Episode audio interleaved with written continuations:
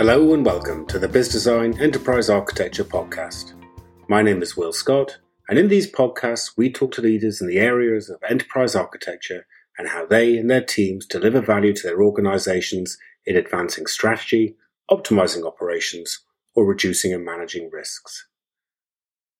Today, I'm going to be talking to Martin van Gliebeek from Alliander and Joe Geary from Bizzdesign and we're going to be talking all around business capability models, how to get started with them, the powerful views into your enterprise you can generate as a result of having them, and some of the more advanced techniques that are used by enterprise architecture teams to really drive value with the organization and to get that all important seat around the table.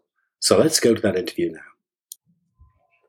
So, gentlemen, welcome to today's show. I'm thrilled to have you here and I'm really looking forward to the conversation all around business capabilities and the power of them. Uh, perhaps it'd be good for our audience for us you for us to begin with uh, you introducing yourself. So, uh, Martin, why don't we start with you? Tell us a little about yourself, your background, and uh, what you do today for Alliander. Sure. So my name is Martijn van Gliebeek. I am currently working at Alliander, which is um, an uh, infrastructure uh, service provider for electricity and natural gas. Um, um, and my role is uh, corporate data management and quality. So the business process management and business architecture are basically part of our quality management uh, team. And your background? Uh, well, I've been uh, working in telecoms and utilities uh, for over 20 years now, and basically uh, either within IT with um, with a look on the business or within the business with a look on IT. So it's always, you know, on that on that uh, uh, business IT alignment. Um, in many projects, um, uh, systems implementation, business process implementation, organizational uh, redesign and transformation. Fantastic. Well, it's great to have you here. And uh, Joe, how about yourself? Tell us a little bit about yourself and your background and, and what you do today for Bizzdesign. Yeah, sure, Will. Uh, yeah, I'm Joe Gary. I am the Vice President of Customer Value for Bizzdesign. Um, yeah, I've, I've, been in IT for probably 30 years now, which, uh, which again, when I say that out loud, it feels like a really long time. Uh, but uh, really, really, most of that time has been, um, you could say, wearing this enterprise architecture hat, because my, my passion has always been helping business achieve the outcomes that, that they need to achieve and using all things digital to help get them there.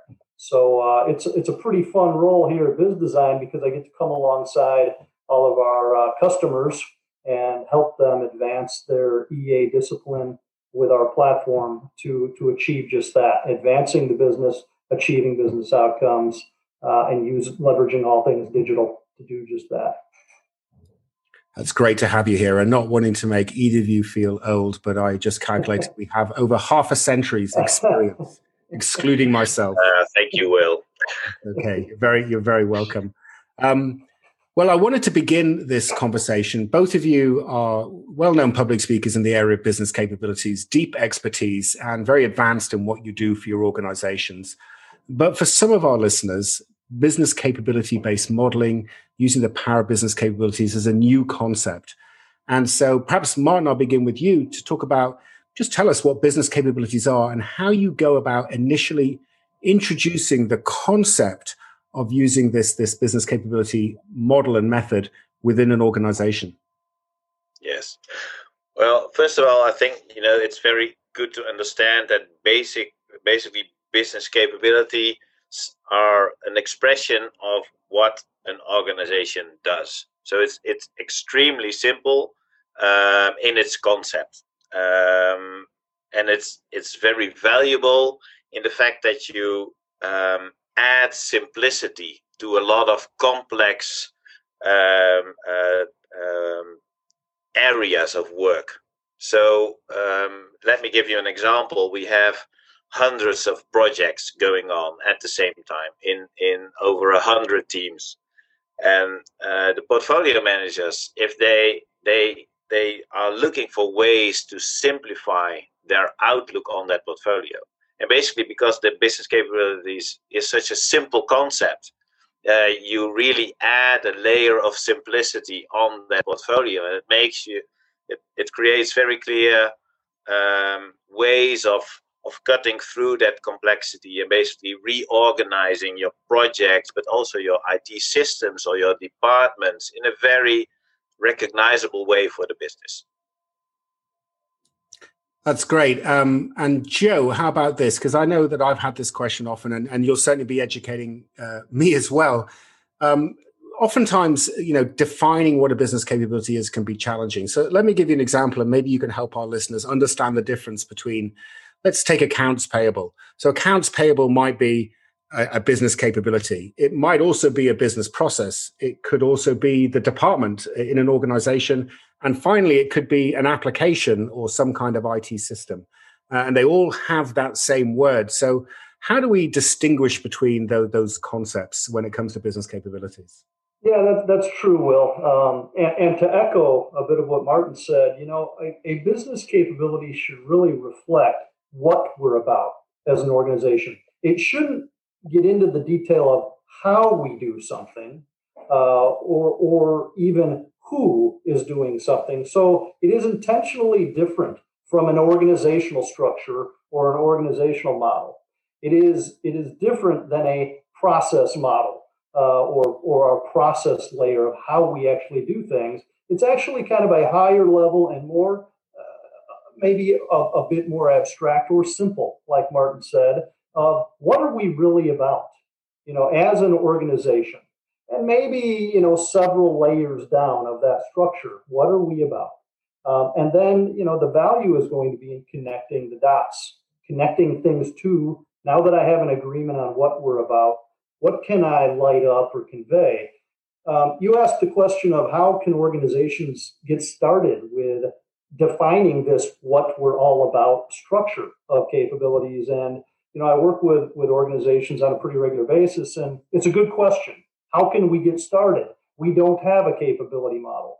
And so maybe some advice there is to, you know, there are industry reference models available. I would go and look for one to at least use as a starting point to, to you know, to kind of throw against the wall and see what sticks. Um, and use it to start conversations with your business stakeholders. Uh, and, and then be open for them to tell you, hey, you know, I get it. That's kind of a generic reference model, uh, but here's what we're really about uh, at our specific organization. So be open to transforming it in, and owning it uh, and turning it into to, to your own. You know, another another tip would be, you know, look for just just like Martin was talking about, you know, where you're you're working with your PMO and your, and your portfolio managers to say, and giving them another means to connect those dots of all these projects that they have going on with uh, the capabilities you know look for you know opportunities to to enable other groups who are also struggling with business alignment you know your pmo i'm sure would love to be able to articulate how all of the, these projects are really advancing the business and to be able to connect those dots to what we are as an organization is really powerful. You may also have a corporate planning group or a strategy group that may be struggling with connecting those dots of how are they taking these high level business plans and showing what this is really advancing as an organization and that's another another way to federate with other groups and help them bring more value with what they're already struggling with and then so a third would be yeah sorry, I just want to ask Martin yeah. based on his experience. Um, and in fact, I was talking to someone who is a thought leader in the area of enterprise architecture and higher education. And his organization had actually developed a business capability model for higher education. And one of the things he to me is he went out and had a look at all the different industry business business capability models out there, the BIAN one, the ACORD one. You know, there's there's a number of them out there. And his observation was maybe 70% are identical between industries, regardless of industries. Um, and there was this, you know, this this portion, thirty percent, that differentiated higher education from banking, for example. Presumably, we all have lots of similar functions, like accounts payable, regardless of what industry. Definitely. Yes. Mom, when you when you started uh, and cast your mind back to when you introduced this, where did you begin with the uh, Alliander model? Um, well, there's actually a few questions to that answer. Um, first of all, I think the the, um, the, the group of people within the company that that understands the purpose of a capability map is is definitely the enterprise architects. So they're a great group of people to work with because they they see um, the the different use cases um, and the and the ways you can apply a common capability model all across um, the organization. Um, so they so they're good to work with. They know about the reference models. They they probably have some stuff lying about. So that's a, that's a great starting point. Uh, but actually, the, the the the value of the business capability map is is in different places. It's not only with with the enterprise architect. So it's a good starting point, but you should look for use cases, different use cases wherever they are. And um, when we started defining the uh, our capability map, we took some outside reference models, we refined them into a first working version. We knew it was perfect, but it was all right to start looking for those uh, for those use cases. And much to my surprise, one of our first use cases was in the HR department. It was all about strategic uh, planning of our personnel, that, which was a use case that I that I never uh, even thought of before we started working there. But there was such a need for those people to have a single common reference reference of how we talk about our company, and and maybe also to that simplicity. It's very difficult to create something simple because words matter. So the wording maybe also the difference between those industry models and the reference models is in the wording because you have to create a common understanding so basically you would say you know it was there already you know that it, it means the same thing but the words that are actually recognizable for your business are super important so in those guys they needed such a model and there was the first use case and i know you've both spoken before about how um, the uh, I think Joe, you've used the concept of the Rosetta Stone. That the business capability model is the language by which IT can speak to the business. It's uh, trying to recall the Esperanto, right? Is the common language we all speak between all of us. And maybe I picked a poor example there.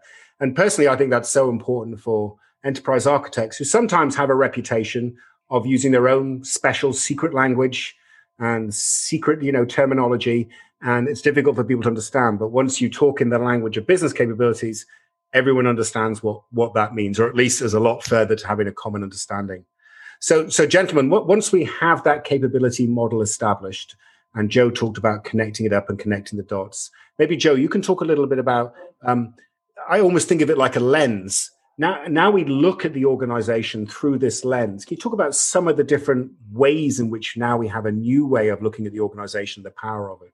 Yeah, absolutely. You know, so so for example, you know, I mentioned federating with other groups where you can help them connect dots. Well, one of those lenses that you're referring to might be where do I have data related risk? You know, often it's a board of directors level concern in most organizations protecting uh, our customer information or our employee information. Uh, and and how can I, uh, you know, convey that risk in a way that the business will understand and be able to do something about.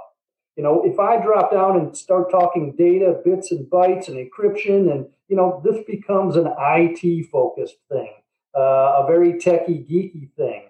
But in the end, I need to engage the business and, and ask them uh, to make investments to mitigate those risks, to increase their awareness of those risks. So by lighting up a capability model around those risks, um, I can I can have very deep conversations that are easy for them to have because it's in their language.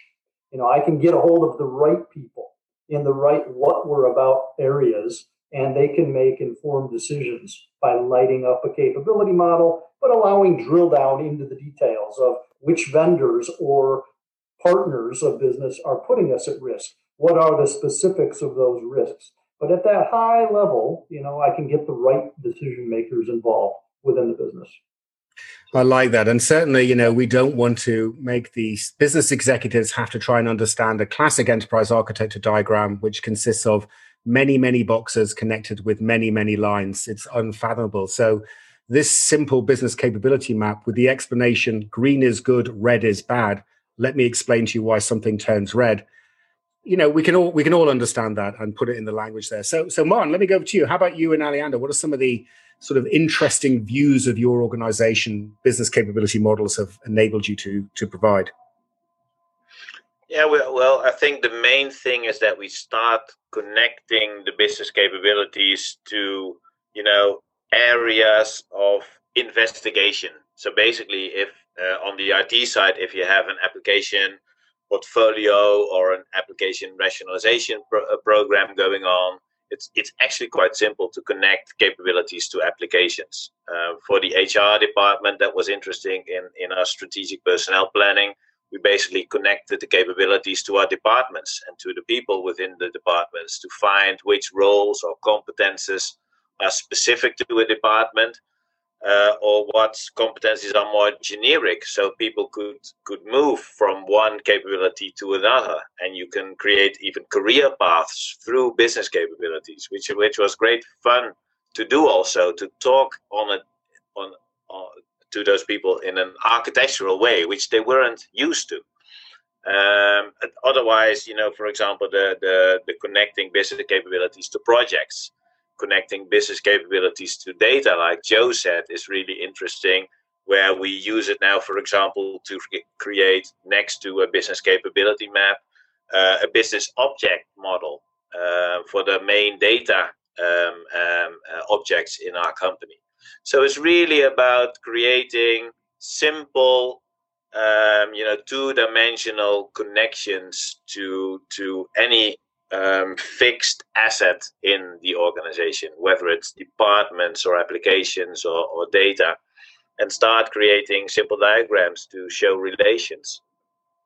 And Joe, you've talked before about the power of capability models to take a view on I'll call it spend or investment. Um, you know, how can I use this model to see where I'm spending my run the business money and where I'm spending my change the business uh, money? So it's really connecting up into the PMO. Can you can you talk a little bit more about that?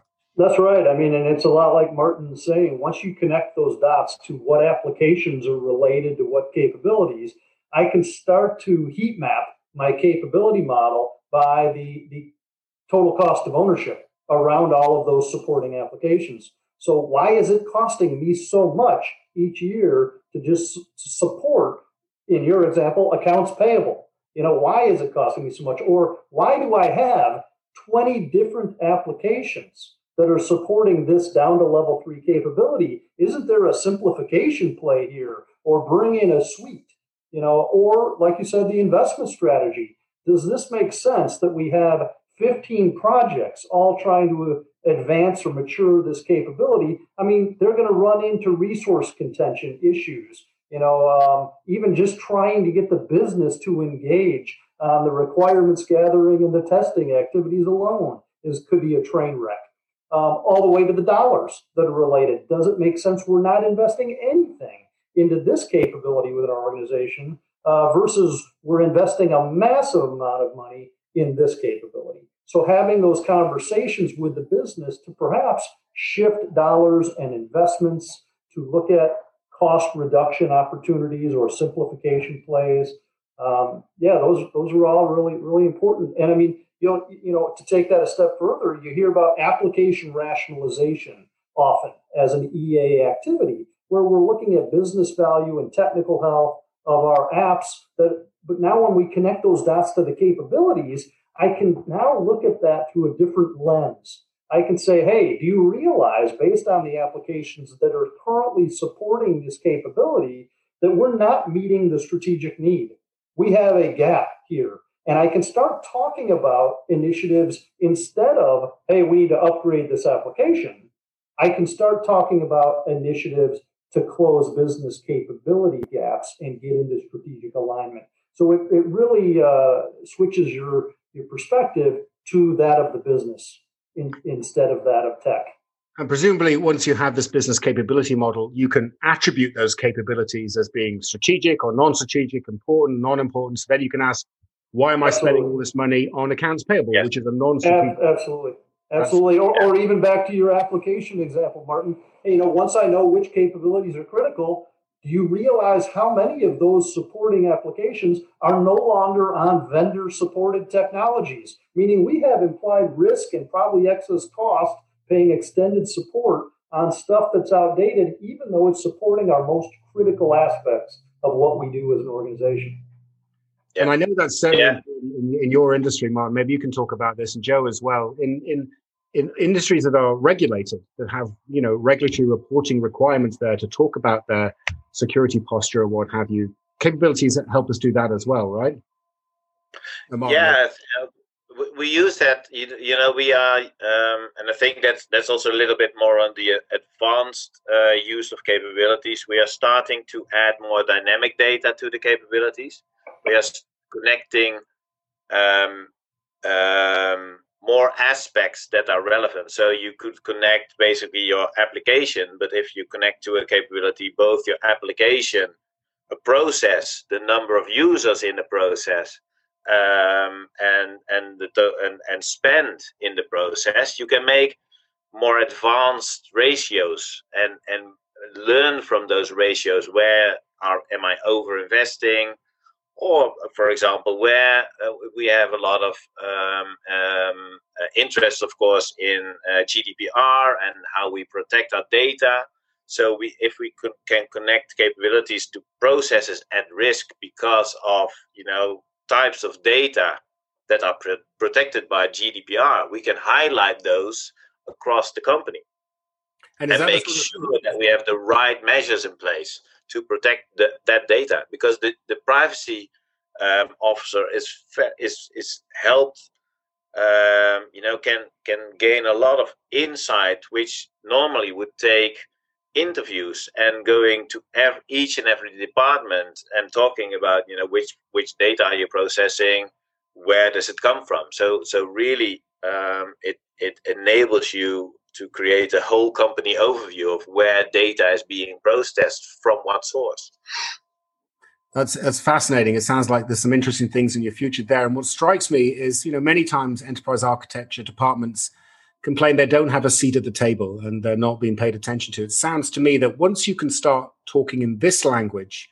once you can start attaching yourself to board level careabouts, to regulatory requirements, then all of a sudden what you do becomes very important. Joe, do you have any comment on that? Yeah, I think that that's true. It's a common complaint or concern. You hear a lot of EA groups saying that we wish we had a seat at the table. And my response to that is if you have something interesting to share and convey that resonates with the business, you will have a seat at the table. You need to be speaking their language, though, in things like strategy advancement or risk mitigation or run optimization. But if you have specific things and the capability model is a perfect Rosetta Stone for that. But if you can share insights that resonate with the business, you'll get invited to the table. You'll have a seat. And it seems like enterprise architecture uh, organizations are the organization best placed to create this holistic view, right? I think that's correct. You know, I think uh, when done right, and when when EA isn't just an IT focus, but really a holistic business and digital focus, I think that's right. It's a great place to uh, to, to originate such insights from that discipline. Well, gentlemen, I'm going to ask this one last question, and it's a top tips question. So, for the enterprise architecture organizations and departments that are looking to start on this journey of creating a business capability model or lens to view their organization, um, maybe I'll ask each of you, Martin, I'll start with you. Um, what would your top one or two tips be for them to uh, to to be on the path to success? Well, I would I would say start with the end in mind. And I think what Joe is saying, you know, if you want to gain a seat at the table, think about the insights that you need to provide to get that seat on the table. And, you know, they will um, probably not be cheering you for having a capability model because, you know, it's a great exercise. And then they start asking, you know, what, what how many people were involved and how long did it take? So you, you get into a whole different conversation that you don't want to go into. You want to show, you know, real value. And um, I think that real value, those insights, are are um, amplified by adding real, actual, and current data to the business capability maps. So that would be by not you know, start with the end in mind. You know, you have to do your, your groundwork anyway. Um, but start by by even doing mock-ups of the types of insights that you could provide to the business. Um, so that would be my first tip, and um, um and a little bit selfish um, um, in this area because of the fact that we have been in the utilities industry and uh, Uh, we we found out that it helps a lot me as an architect, so that's why I'm saying a little bit selfish, if I can have other utilities also think about their capability maps. Because we started doing this on our own, and a lot of comments that we got was, but haven't other utilities done this work before? And the answer was yes, but we didn't know about it at that time. So my second tip would be start looking around you and see if other people have done some groundwork. And actually, that has led now, two or three years later, to the fact that we are building a utility wide capability map uh, within the Netherlands, um, which is which is very good also for um, uh, you know the way we work together within the within the sector. So that would be my second tip: don't do all the groundwork um, um, uh, on your own, but start finding peers who are struggling with the same thing and maybe have great other uses and insights that they want to provide to their management. That's great. So have the end in mind first and mock up and ask the question if I could light this up for you, would you find that valuable? And second, yeah. Don't reinvent the wheel if the wheel's already be invented or at least yeah. partially invented as well. And I know certainly more and more industry bodies uh, like BIAN are, are, are, emerging with their sort of default um, capability models. There's a, there's a, great starting point, if not an ending point. Um, Joe, how about you? What's, what's your top tips? Yeah, I think that's great advice from Martin. Um, you know that that really is uh, sound advice. You know, but beyond that, uh, you know, I, I, talk to a lot of EA groups who are are sadly often reactive.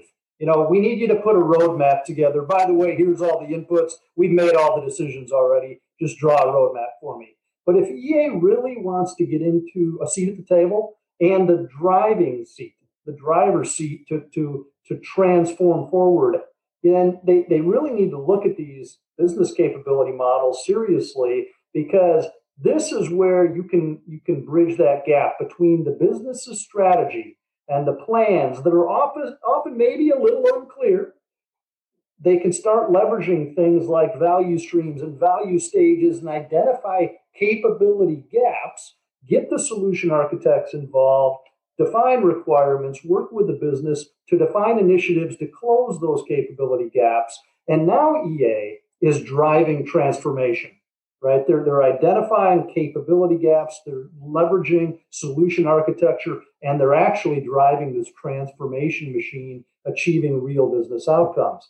A couple tactical steps along that journey. You know, I find some friendlies in your organization you know some groups that are open to talking to you about the power of business capabilities or some groups that are struggling with connecting the dots to the business and they want to they have a desire to might be your data governance group might be your corporate planning group might be your uh, your, your pmo uh, those are those are commonly what i see there. Um, adopt an industry model. If you can find one and there's often a, a generic industry reference capability model that you can start from. And of course, we have pre-built solution sets that I'd be more than happy to work with anyone on uh, deploying to get to value fast. That that that bring out a lot of these insights that we've been talking about here today, uh, and we can get you to value very quickly. Well, gentlemen, thanks so much. Time flies. It's been a fascinating conversation. We've gone right from entry level to advanced and sophisticated concepts when it comes to business capability based planning and that view into the enterprise. So I'd like to thank you both for your time today. It's been a great conversation, and I wish you the very best. And I look forward to seeing you soon. Thanks very much. Thank you. Thanks, Will. Thanks for having me. Well, I hope you enjoyed that interview with Martine and Joe. And as you can see, business capabilities as a lens to be able to look into the business not only presents an incredibly powerful tool to make decisions smarter, better, and faster about investments in the organization and where you carry risk, but also can equally be an incredibly powerful tool to communicate directly with the business as it becomes that Rosetta Stone to translate what enterprise architecture does to the business stakeholders. For more podcasts, blogs, and recorded webinars, please visit us at bizzdesign.com, where there is a wealth of information available. And if you'd like to tell your EA story and feature on this podcast, then please email me, Will Scott, at podcast at bizzdesign.com. Bizzdesign is a leader in the area of enterprise architecture software and supports enterprise architecture teams in delivering value to their organizations with a key focus on the value outcomes of strategy advancement, operational efficiency, and reducing risk. Thanks for your time today.